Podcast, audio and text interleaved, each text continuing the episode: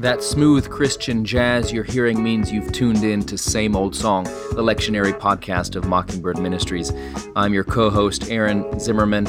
I'll be joined by Jacob Smith as each week we break down the lectionary readings for the upcoming Sunday to give you something to think about, and if you're a preacher, to give you something to preach about, and no matter who you are, to give you a connection to the never-changing message of God's grace for actual people like you. Unzip that monogrammed faux leather Bible-carrying case and cover, pull up a chair, and let's dig in. Well,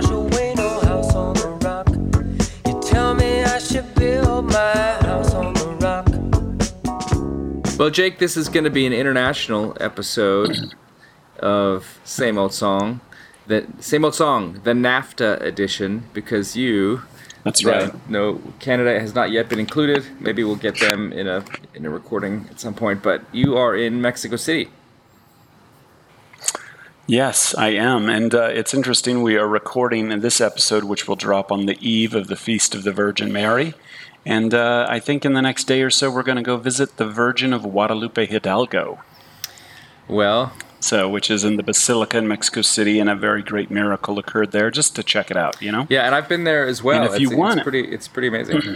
You know, and if anybody wants to know more about the Virgin of Mary, the Virgin Mary, they can go to Soul of Christianity podcast season one and listen to your episode where you talk about a Protestant perspective on the Virgin Mary. Very good episode. That's oh, thanks, Jake, for that shout out, and to some of our uh, mm-hmm. co-laborers in the Vineyard of our Lord uh, at the. Uh, In, at the fifteen seventeen fifteen seventeen world? Yeah.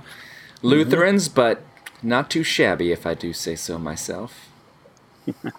Well, thanks for taking time, Jake. So anyway, I mean, you're on, you're kind of on sabbatical. Yeah. Um, you're you're in the land of uh, half of my genetic material, uh, and I'm uh, mm-hmm. I'm just grateful that uh, you've made some time to, to do this. So.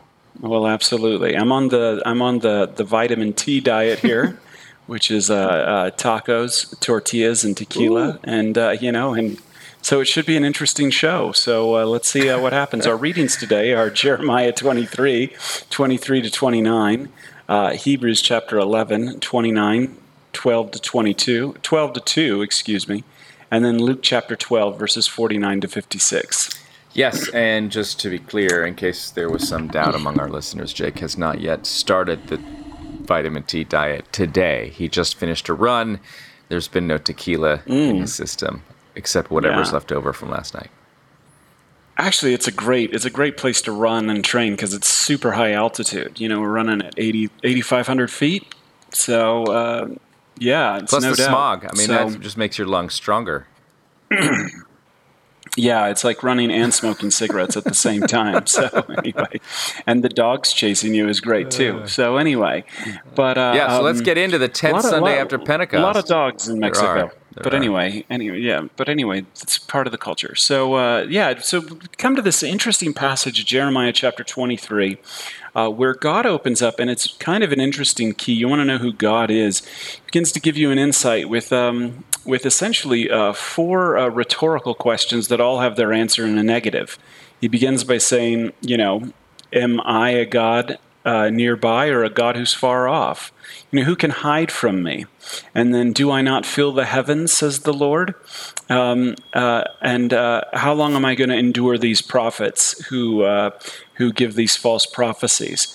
And uh, essentially, kind of one of the things that's being articulated, I think, right here through the prophet Jeremiah, is that um, is that God is a well, he's a God who is uh, uh, not simply a local God. That was a big thing then, and uh, uh, you know, with local deities and deities tied to the land. Now today we have the same thing, although it's not tied to uh, to a land. It's uh, the deity of I personally feel that God is this.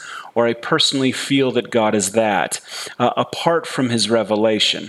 And so uh, we may not have uh, we may not have local gods, but we have gods of our feelings. And uh, and uh, and uh, Yahweh here is telling Jeremiah that um, I am very close. But I am also transcendent and concerned with the whole entire creation.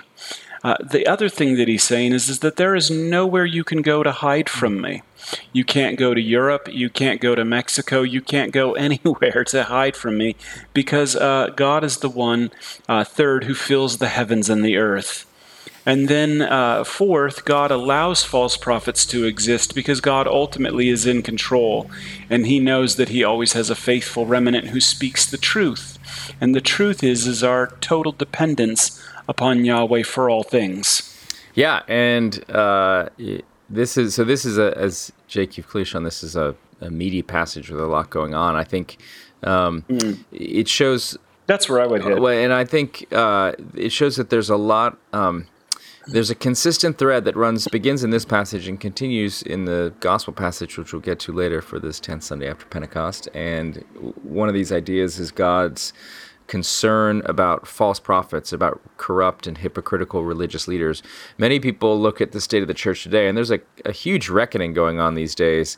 You just have to open your mm-hmm. newspaper to see news stories about clergy abuse and scandal and all of that. And uh I think there is some divine reckoning going on there where God is bringing into light things that have been hidden in the dark. And as he says, Jesus says, there's nothing that's hidden that is not going to be uh, brought into the light. And this, this is, a, but this is not a new problem. And this is something that Jeremiah is talking to, or God is telling Jeremiah to tell to the other, to, to other prophets who are false prophets, um, that they are, I mean, they're lying in God's name. They're saying God has said this, but God has said nothing like that. And Uh, and he wants, God wants the hearts of the prophets to turn back. Um, but they are just in love with the lies that they have because it kind of makes them look good. And clearly um, there's there's this idolatrous thing going on where it's implied that when God asks, who can hide in secret places so I cannot see them? That it's, it's like these prophets are going into um, secret little religious shrines or something and offering sacrifices and prayers to foreign deities and pretending that no one can see them. And so, but I, what I would say about this is, it, you know, it's it'd be easy to preach a sermon about hypocritical and false religious leaders, mm-hmm. um, which though we'll keep it at arm's length for your listeners. If we are Christians, we are all priests. We are all um, called into ministry. And while we may not have that as our profession or the way we make a living, we are all ministers, and we all have a touch of the false prophet about us. So this passage, I think, in light of Christ, is not one where we say, look at those bad people over there, but it does hold a mirror up to ourselves to be, I think, cautious about ways we are hiding in secret places and maybe ways we are deceiving ourselves and then as a result deceiving others. You know, the, I can quit anytime I want, or um Uh, my marriage isn't troubled. We may fight from time to time, but it's not that bad. Or, you know, um, I don't have a problem with workaholism. I just, you know, this job is just demanding. I make time for my family. All these little ways we deceive ourselves and deceive others around us. This is hiding in secret places. Um, and uh, I don't need to go to therapy. All these things. And, uh, but this says God sees them. Now, our, if you're an Episcopalian, you begin every service with a prayer called the Collect for Purity, where you say, Almighty God, to you all hearts are open, all, desi- all desires known, and from you no secrets are hid. And that's what Jeremiah is saying. God sees everything. And this is not to scare people, though. Yes, God's word is like fire and a hammer that breaks a rock in pieces, which is how this passage ends. So there is that opening, that revealing that happens um, in light of this when you hold up the mirror.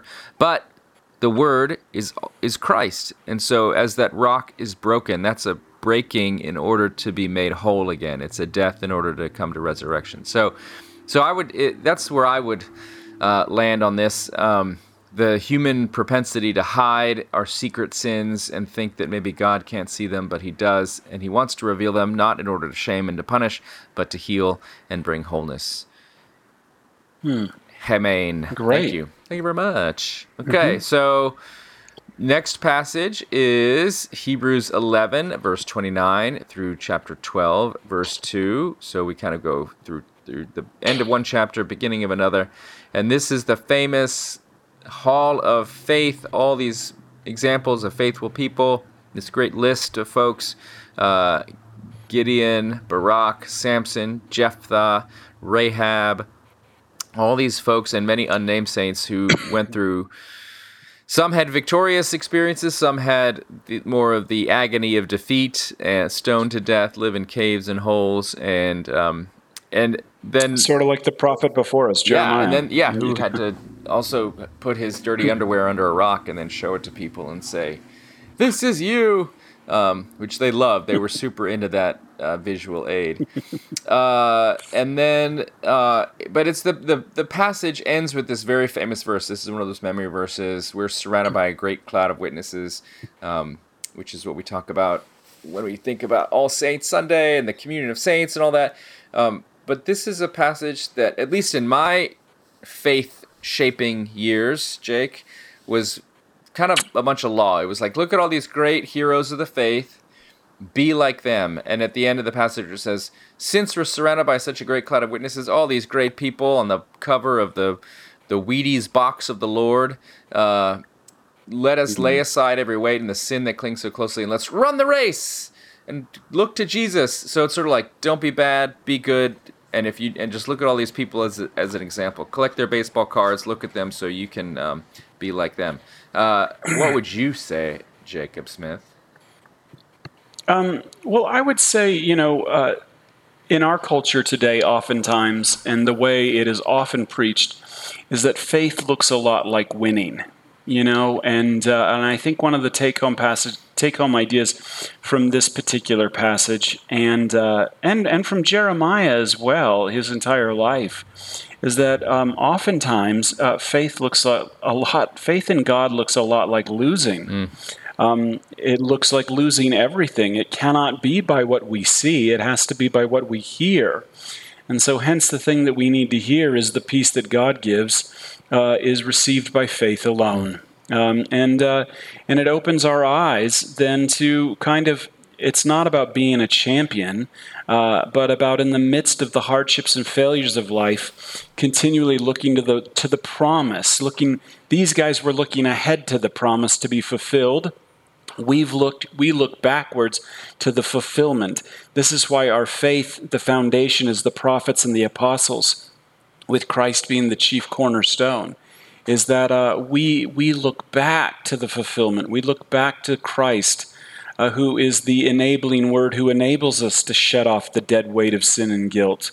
You know, he's the uh, enabling word that enables us to confess that we're we're free and we've been forgiven, you know, and uh, allows us to live in a world divided uh, and uh, joyfully, I think on one level, embrace our places last in a lot of things in life. Mm. And so um, I think that that's what it is, is that what we take away from this is that faith is not about winners so often, but faith is about uh, sometimes embracing the fact that we can be losers. Yeah, and and make no mistake, the people who are listed are losers. Uh, even those who had mm-hmm. some victories, uh, like David, he also was a, had a life that was deeply conflicted and um, mm-hmm. exploitative. Oh, Rahab's a prostitute. Rahab is a prostitute. David is an exploiter and a womanizer. Samuel also, and also like a vain liar, just narcissist um, who kills a bunch of people in a giant murder-suicide. Um, so yeah. Rahab, Rahab totally betrayed her entire city. Yeah.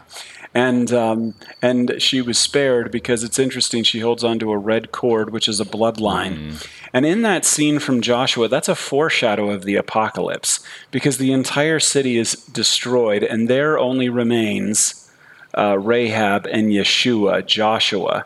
And uh, and he blesses her and gives her peace, and she's a part of now the line of David.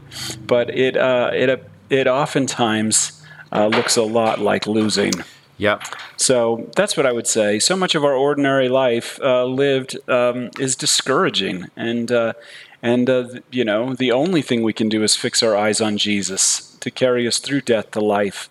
Is that all you have, Jake? Is that all you have, Aaron? Yeah, that's all we yep. have. And so, but it's the good news of the gospel. And I think, you know, I love what you said about how people see faith as like just this victorious thing, like standing on the winner's pedestal, um, the winner's circle, but. It's I, I love that the writer of this text includes not just people who had victories, but people who lived in caves, uh, were imprisoned and stoned yeah. to death, and um, uh, it, it just, I think, shows how hollow and flat so much spirituality is that wants to portray Christianity as just a path to self-fulfillment and self-actualization. So, uh, and I want to say one final thing about this passage, uh, which is how to understand this last little section here. Uh, Therefore, since we are surrounded by such a great cloud of witnesses, let us run with perseverance, and et cetera, fixing our eyes on Jesus, the author and perfecter of our faith. Now, I was taught uh, to read this verse as kind of a, a talisman against sin, and like a mm. verse that would inspire me uh, to to be um, a, a better, holier person. And so, um, just look at all the great cloud of witnesses. Look at look at the Hall of Faith, the Hall of Fame, um, and think, gosh, I want to be like them. And then I would lay aside every weight and the sin that clings so closely. So I would just stop sinning. I'd be so inspired by their example, and then I would be able to just put my eyes on Jesus and be be a perfect uh, little Christian. And I think while the call to holiness is real and true, and I'm not seeking to undermine that at all, I think there's something else here. I think another way to understand this, where when he says, let us also lay aside every weight and the sin that clings so closely, looking to Jesus, and talks about the cross, what he's saying is not uh, it's not a simple... be good, stop being bad, just stop sinning, just stop it. Like, that's sort of a facile thing to say. Um, and the passage is more complex because it lists all these people who, in some sense, were not able to stop sinning, or, you know, they, they were humans, so they would have times of righteousness and times of non-righteousness. Um, so I think I read this, I see this today as saying, let us also, when he says lay aside every weight, is for you, reader and listener, um, to stop carrying the responsibility for our own sins, in that Jesus has taken them. The burden has been taken off of our shoulders and put onto his. And so we so often want to continue to beat ourselves up and carry the blame and carry the shame and carry all of that. Um, and he's saying, give it to Jesus. Uh, let him take it. Let him uh, take your sin. Um, so this is not just a stop being bad, so you and be good. It's yeah. take stop carrying the weight for that Jesus said he wants to carry for you. Uh, it's the judgment of mm. your sins that he wants to take away from you. Um, and so, anyways, well, that's that's, a... that's what I would want to say about this. This is not just a stop sinning passage, yeah. but it's a trust the gospel and stop carrying around the law like you have to be good that's to make right. God love you. And, and preacher, never forget your job on a, a deep level is to impute to your congregation the righteousness of Jesus through your words. And so I always think about that funny uh, article from The Onion, and it had, uh, um, I guess, Steph Curry, um, you know, the great basketball player for the um, Golden State Warriors. He uh, writes on his sneakers, Philippians chapter four, verse thirteen, or at least he used to do. You know, I can do all things through Christ Jesus, who strengthens me. And the um, Onion or Babylon Bee had an article one time, and it was like, Steph Curry disappointed to find out that Saint Paul wrote that from a jail cell instead of uh, instead of like a, a championship game, and uh, and and it's so true. And uh, Saint Paul also, he writes to Second Timothy these words, and they tie into this epistle. But uh, he says, and this is written from a jail cell as well. He says, "I fought the good fight. I finished the race. I've kept the faith. Henceforth, there's laid up for me the crown of righteousness, which the Lord, the righteous judge, will award to me on that day, and not only to me, but also to all who have loved his appearing." And you know, in the midst of that, you got to tell your folks, you're running a great race. Mm. There's a whole lot of crowns in this church today. And, uh, you know, and so uh, not, hey, you better or else, but you are running the good race. God, you're in church, for crying out loud. And so, you know, keep do, keep keep on keeping on, as they say. And so, you know, but to impute to them that righteousness that only faith can give. Amen. Well, uh, now we come to... Well, that's a perfect segue right, right to our to gospel, the gospel reading. reading. Luke chapter uh, twelve, verses forty-nine through fifty-six. Now, this is, you know, when I when I read this passage about Jesus saying, you know, I've come not to bring peace but a sword and all of these things, I immediately uh, think of, um, uh, you know, that, that show, The Different Strokes. I used to watch it religiously when I yeah, was a man. kid, and there was that little boy Arnold. What you talking about, Willis? And whenever his brother, yeah, whenever Willis would say something crazy, he'd be like, what you talking about, Willis?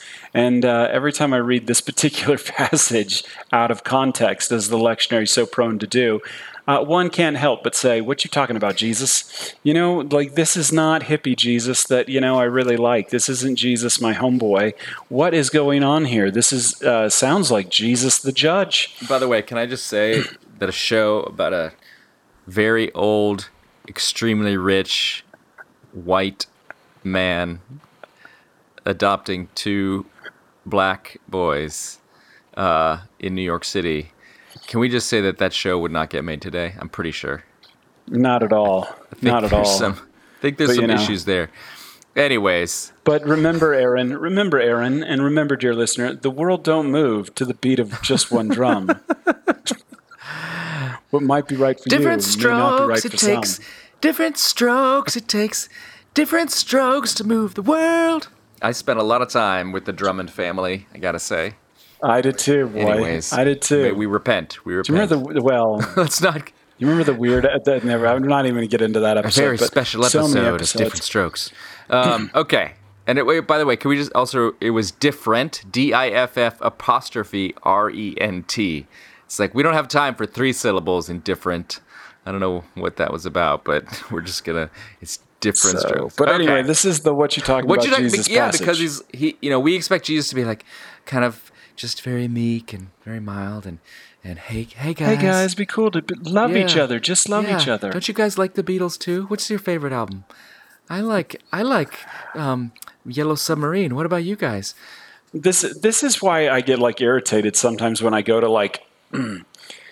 Well, when I go to like church gatherings and someone will stand up and just say, you know, randomly, you know, like, remember, Jesus's message was a message of love. Uh, well, that's sort of, it's not the whole story, though. and um, Jake the, the, stands the up like Macho Man Randy Savage, and he's like, need a little excitement? Oh, yeah! So I always would say, what you talking about, Shirley, or what you talking about, Karen, when they like, you know, and people, because this is, this is really what a message about, about Bob. Uh, yeah. Well, let's get back on track. Um, uh, let's, uh, here we go. Like th- what this is, is especially in light, it is, it is, it is false prophets. The message of false prophets is, hey, I'm okay. You're okay. God don't make no junk. No, that is not the message of, of Jesus, and that's not the message of the gospel that you're okay and I'm okay. The message of the gospel is repent, for the kingdom of God has come near you, um, and the kingdom of God being embodied in Jesus. And the way this particular passage needs to be understood and needs to be preached is in light of everything going on in chapter twelve and uh, what we've been covering over the last uh, several weeks, especially specifically last week, the parable of the man who stores up his wealth and builds bigger barns. You fool, your life is dependent of you tonight. Uh, this is about uh, the distinction between the world's peace and the peace that Jesus offers. The peace that you earn versus the peace that he gives you by faith for free. Yeah, and he's uh, this the the conflict that Jesus has been stirring up, um, the the division that he has brought is uh, because he continues to call out, again, like Jeremiah did, false preachers, false prophets. This is part of an ongoing, long conversation and conflicted conversation that Jesus is having with Pharisees who want to tie up heavy burdens and put them on people's backs. They they want to do the opposite of Hebrews passage, which calls us to take that weight off of our back and give it to Jesus, the one who can deal with it. But instead, false prophets mm-hmm. want to add heavier and heavier burdens onto people's shoulders. Do more, be more positive, uh, be uh, more holy, uh, be a better athlete. Yeah, that's uh, all the law. Just be okay. All, just be okay. If you've ever been to a church that you know. just made you feel worse about yourself every time you you went, um, that's the kind of thing Jesus has been criticizing.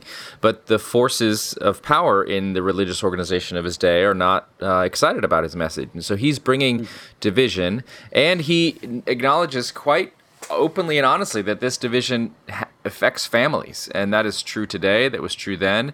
Um, when somebody comes in and speaks truth about um, the the corruption in the church and the corruption in the human heart, and how he wants to um, uh, address that and wants to um, bring judgment. That's what he talks about, bringing fire. That's judgment. That's that, as as Jeremiah said at the beginning, the word is fire, it, and it's a hammer that breaks rocks. This is what Jesus is coming to do. But he's doing it in order to bring new life. He is breaking in order to, to rebuild. He is going to die in order to uh, rise from the dead. And so uh, he says this is this division is coming, and it's a necessary division because he's telling the truth. And there are people that want to hear the truth. There's people that don't want to hear the truth. So I think well, that, you know, the the the message that that we preach, Jake, which is simply the message of the gospel, uh, that Jesus Christ is the friend of sinners, and he is very honest about the human problem, but then is uh, just extravagant in his grace and his forgiveness of it. That that is a message that can cause division, because, like you said, there's some people that resent the idea that human beings are sinful, uh, and so they don't like that part of the message, or they resent the idea that we talk about forgiveness for sins because we're letting people get away with whatever, um, and this is the division that Jesus brings. But it is, it's, it's, and it's not something that we try to do, but it is what happens when you preach truth. Jesus doesn't mm-hmm. come in order, like he doesn't enjoy just stirring it up. He's not like, uh, you know, uh, in in uh, um, Umbrella Academy season four where two of the characters go into a bar to just start a fight because they want it. It's better than therapy. It just makes them... It, that's not Jesus. That's not why he stirs up division. He stirs up division because it's almost a natural consequence when somebody starts speaking the truth to people who don't want to hear it. It creates conflict.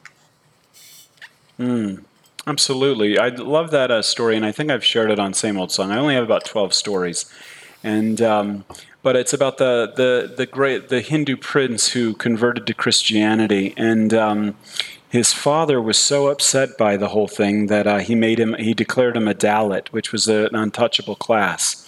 And the missionaries were kind of blown away by this, and uh, and they were like, why why would you do such a thing? They asked this Hindu prince who was stripped of everything and became an untouchable.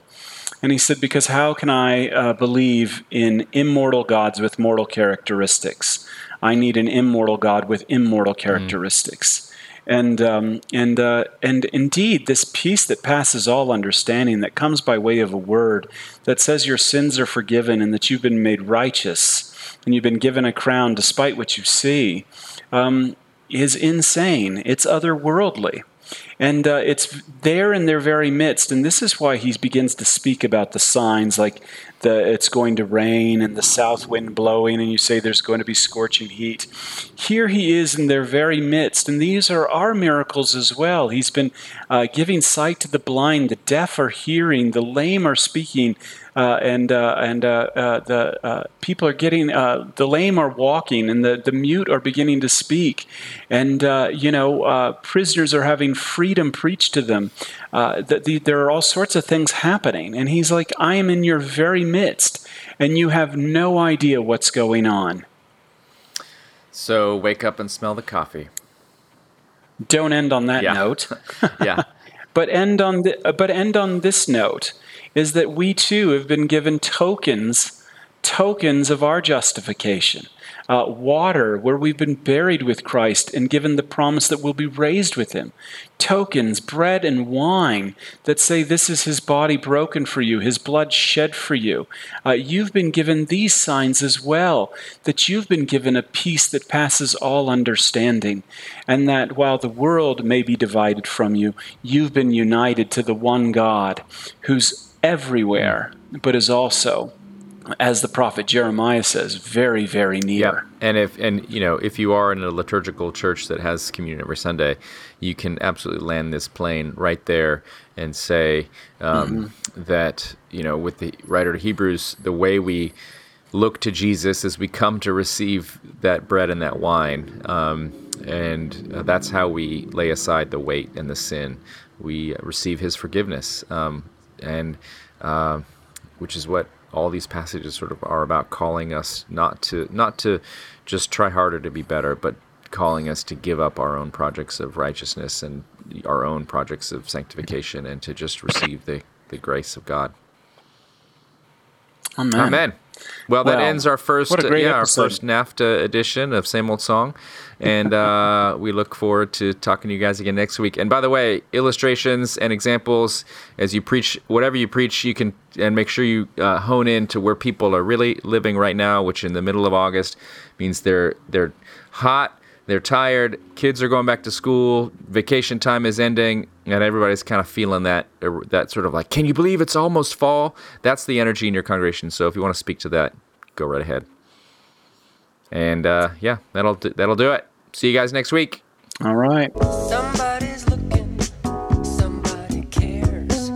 Somebody wonders what you're doing today. You know we crucified him, buried him, but three days later, well, the stone got rolled away. And yes, thanks for listening to Same Old Song. Hope you found some gospel nuggets for the pulpit or for your life. If you like what you heard, leave a review or rating in Apple Podcasts. Dave Zoll will be sad if you don't. Thanks to T J Hester for audio production, and remember to keep that Bible by your bedside, ready to rock and roll.